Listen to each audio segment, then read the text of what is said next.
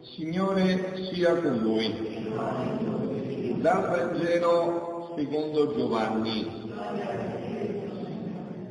In quel tempo, mentre era a mezza con i suoi discepoli, Gesù fu profondamente turbato e dichiarò, in verità, in verità io vi dico, uno di voi mi tradirà.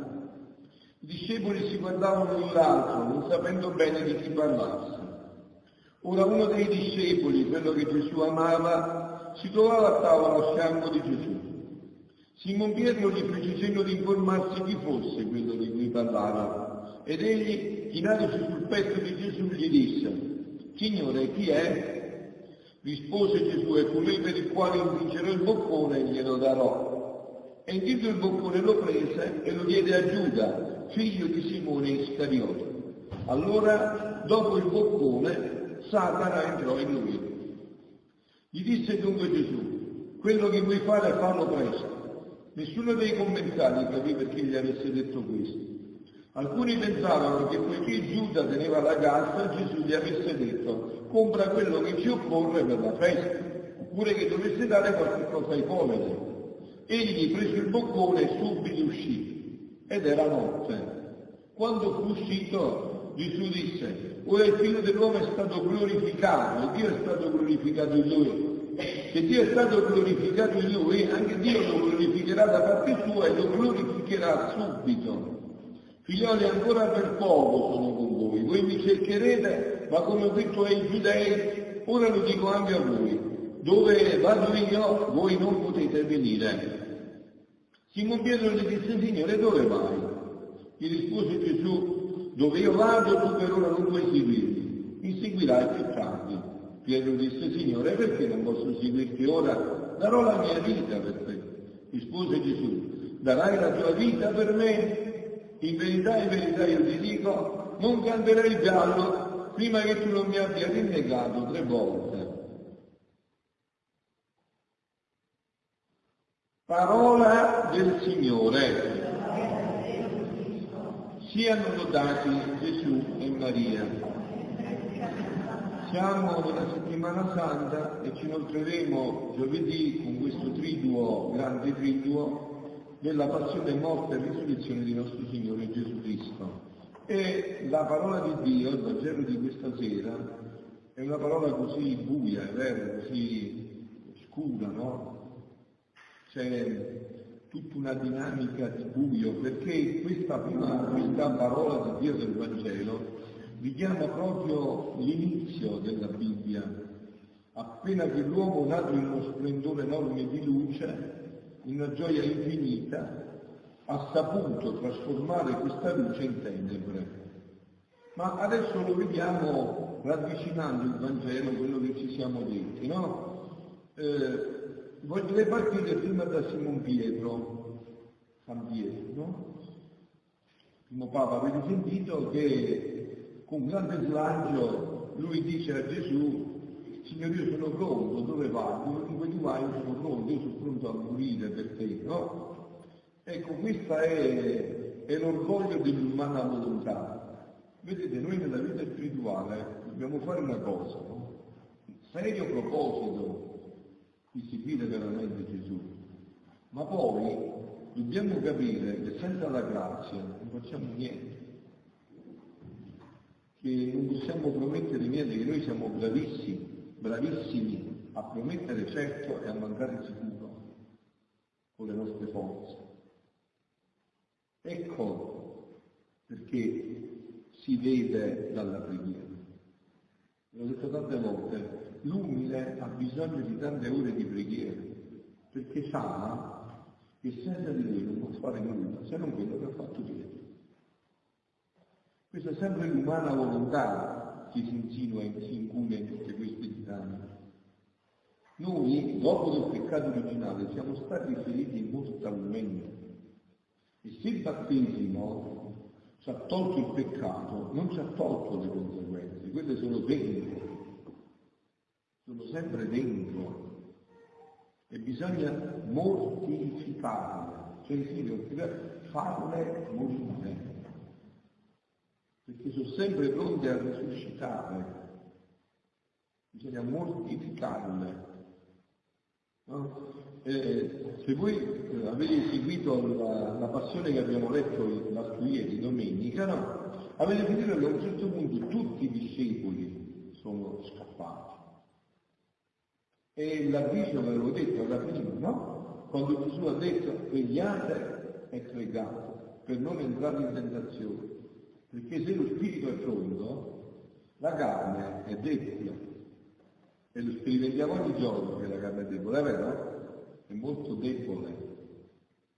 E per rafforzare la carne ci vuole la preghiera, non c'è un'altra, non c'è un'altra strada, ci vuole la preghiera se non l'umana volontà è sempre in agguato, però diciamo, l'umana volontà di Pietro, da Papa Francesco, tutti siamo peccatori ma non era corrotta.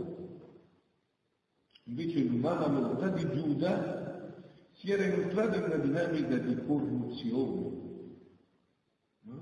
Noi tutti siamo peccatori, noi tutti siamo peccatori, ma chi non, vuole, non vuole arrivare alla corruzione, che cosa fa? Riconosce che è peccatore, si pente, si confessa, riparte e riconosce che senza la grazia di Dio non può fare nulla. Invece chi come oggi vuole cambiare il nero per bianco, il bianco per nero, il bene chiamarlo male, il male chiamarlo bene, giocare con queste cose porta alla corruzione. Alla corruzione. Tanto che come avete sentito, mi pare che non c'è bisogno di interpretare, allora dopo il boccone Satana entrò in lui. Gesù gli diede il boccone perché ancora con l'amore voleva metterlo in bocca a Giuda per tirarlo a sé. Ma invece il boccone ebbe l'effetto contrario.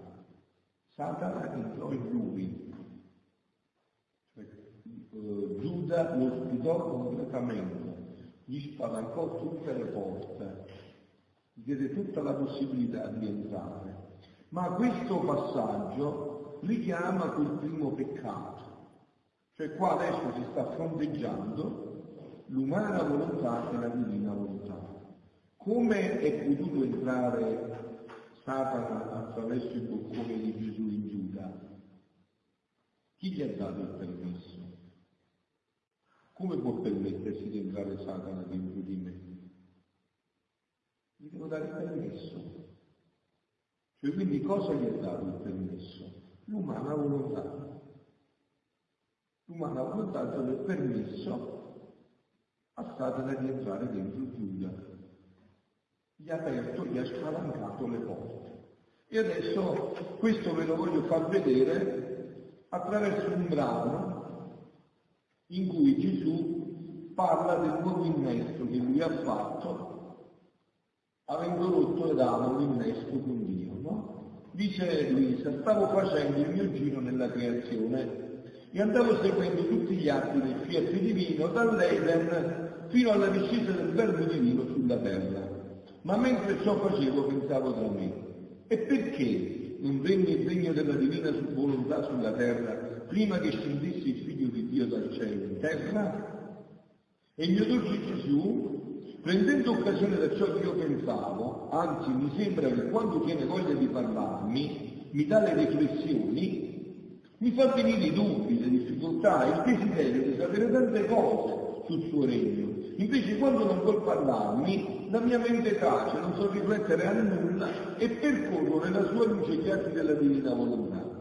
Onde mio adorabile Gesù, uscendo da dentro l'interno, mi ha detto, figlia mia, il regno della mia divina volontà non poteva venire sulla terra prima della mia venuta messa, perché non c'era nessuna umanità che possedeva, per quanto a creatura è possibile, la pienezza del mio fiat divino.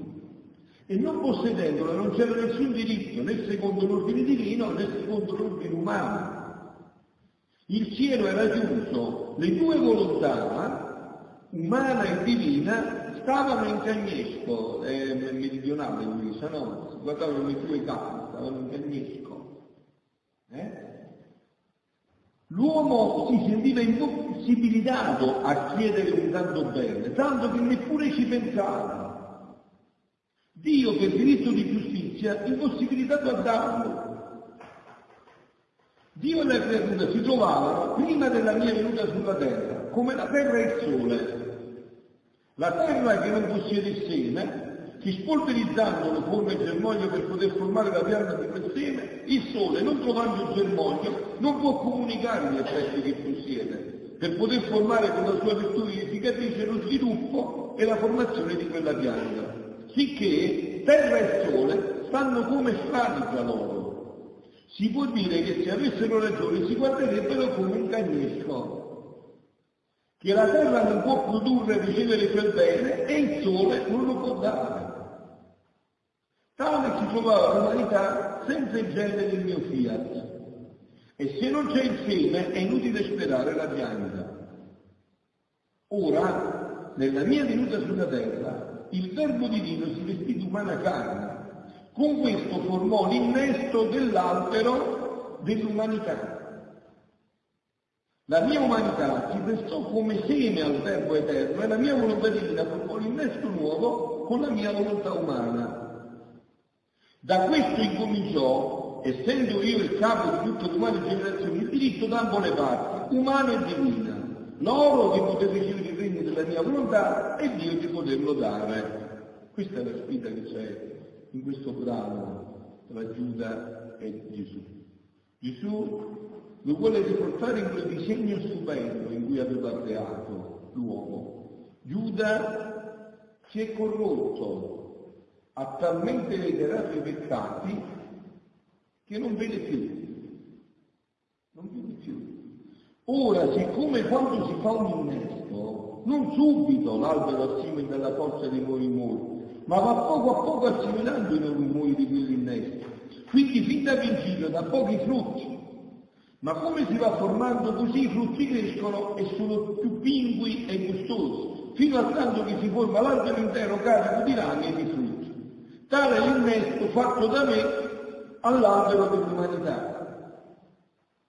Sono circa duemila anni, sta parlando Luisa che sono quasi passati duemila anni anche da questi brani del Vangelo che abbiamo proclamato.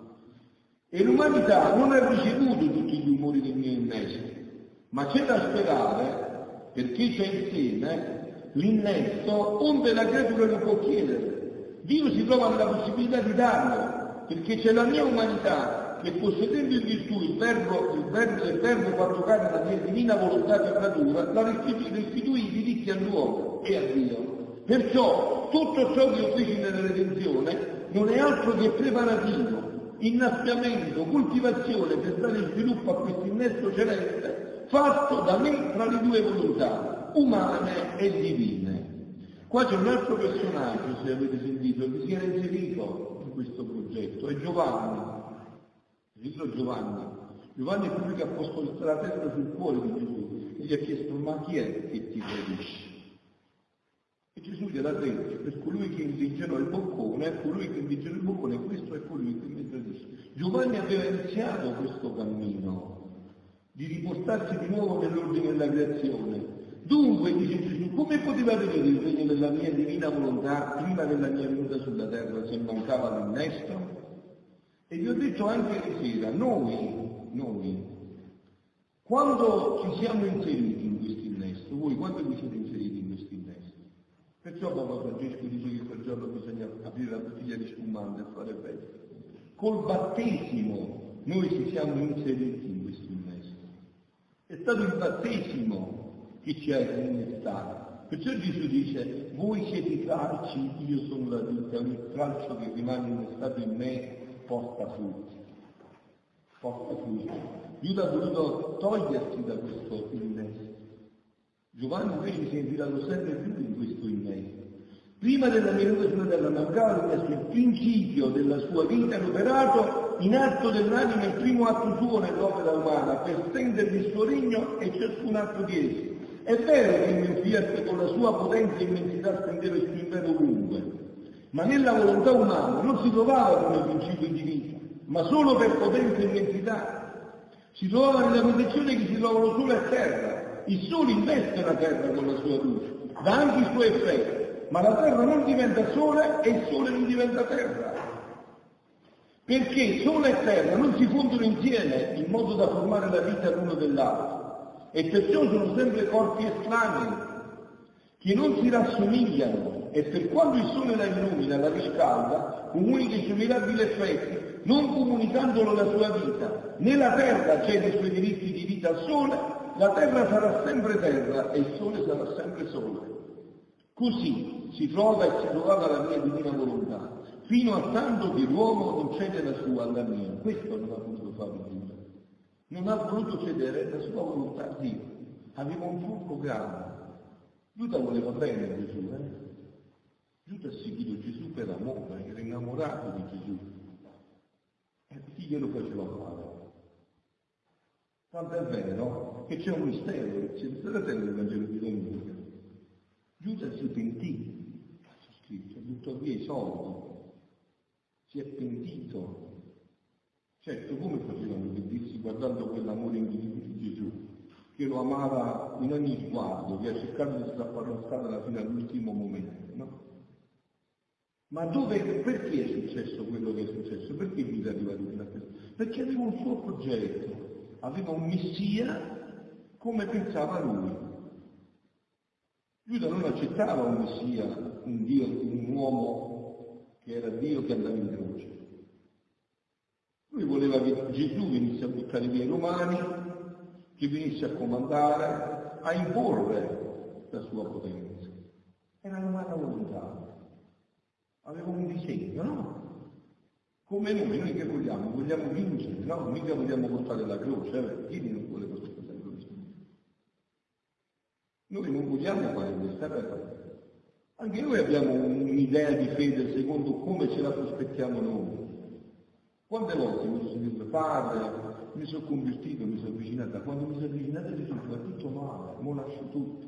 Visto, eh? C'è da pensare che avvicinarsi a Gesù dice che andrà tutto bene secondo quello che pensi tu.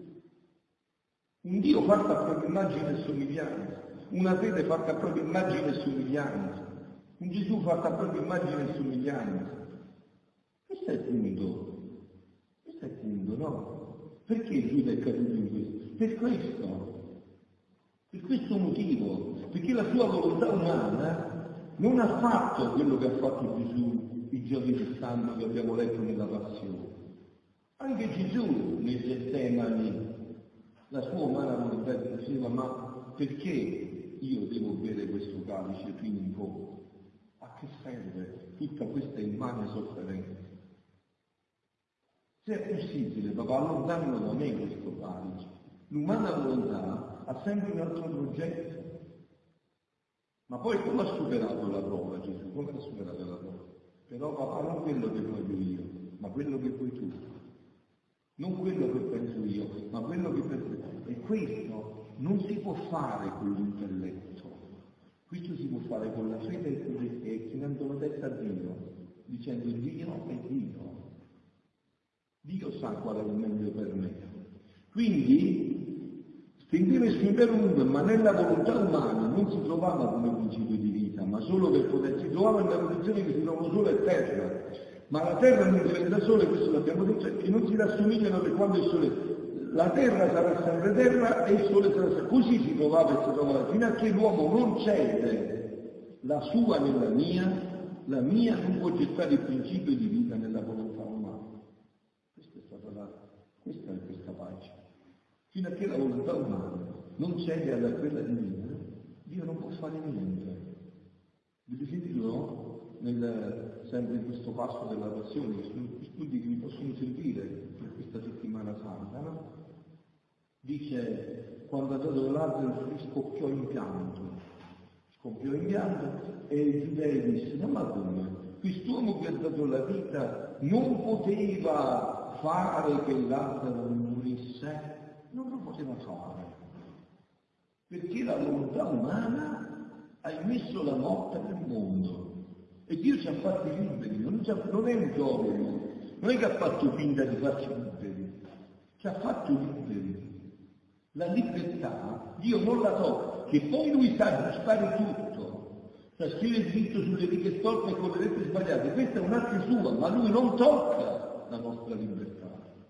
Perciò il suo principio nella vita, ma la fusione dell'una nell'altra non può avvenire, la creatura sarà sempre creatura, senza la somiglianza della vita del suo creatore, nel fondo dell'anima sua, che solo può formarne mio fiat divino. Quindi ci sarà sempre dissomiglianza, distanza ad onta che il mio volere divino la illumina e le volumiche superabili effetti.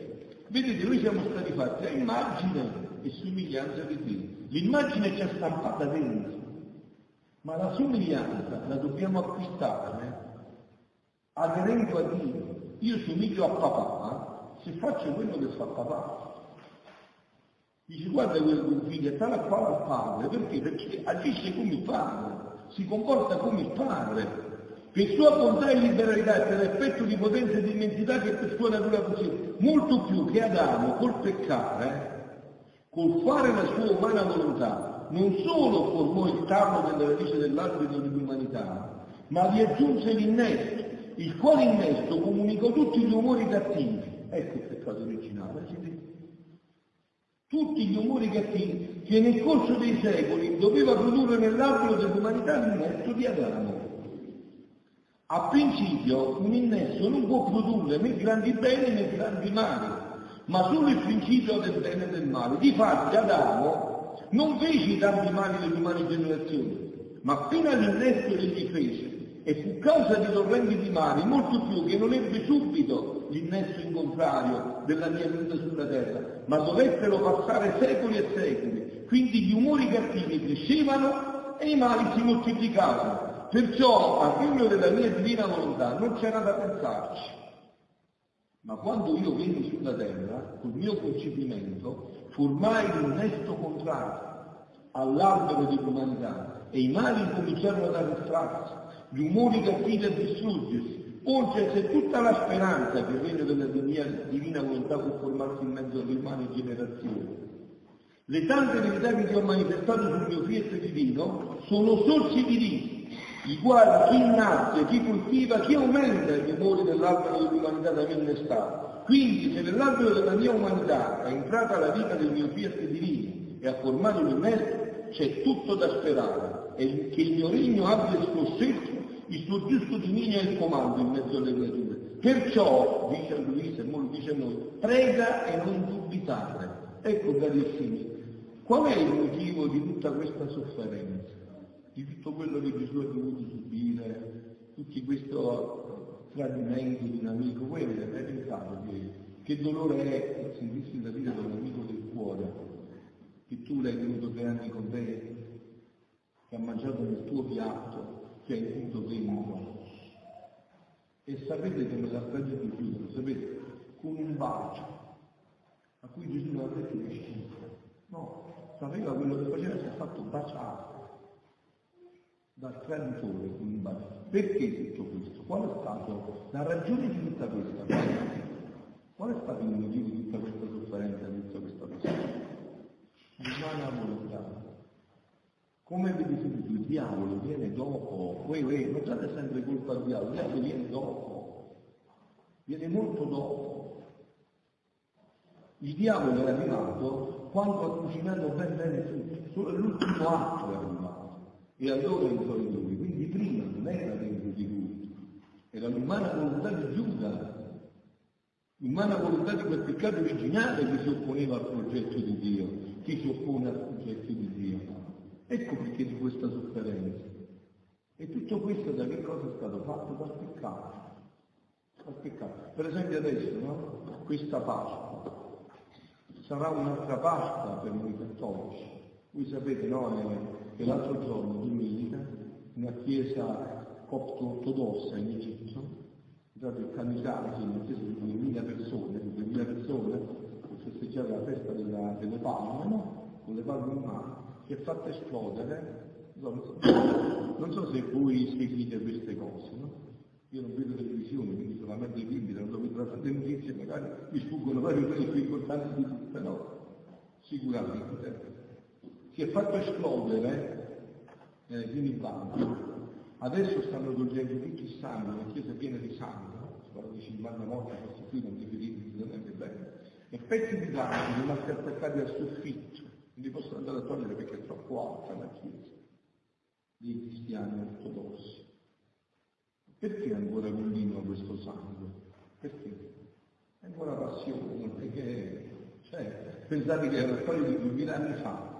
Certo, per noi cristiani, per, per noi cristiani con il poltrone, i divani, il pantofole, è una storietta, ma questo è vivo. Questo è successo l'altro giorno. Perché tutto questo? Perché tutto questo? Perché il peccato ha portato tutto questo. Ma chi lo dice?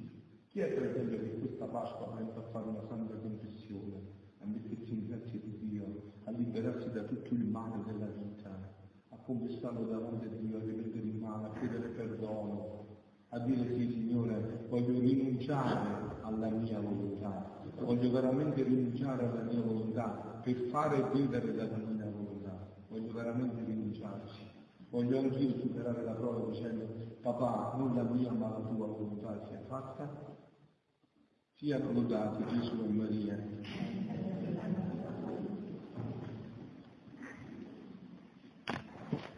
Sappiamo che la parola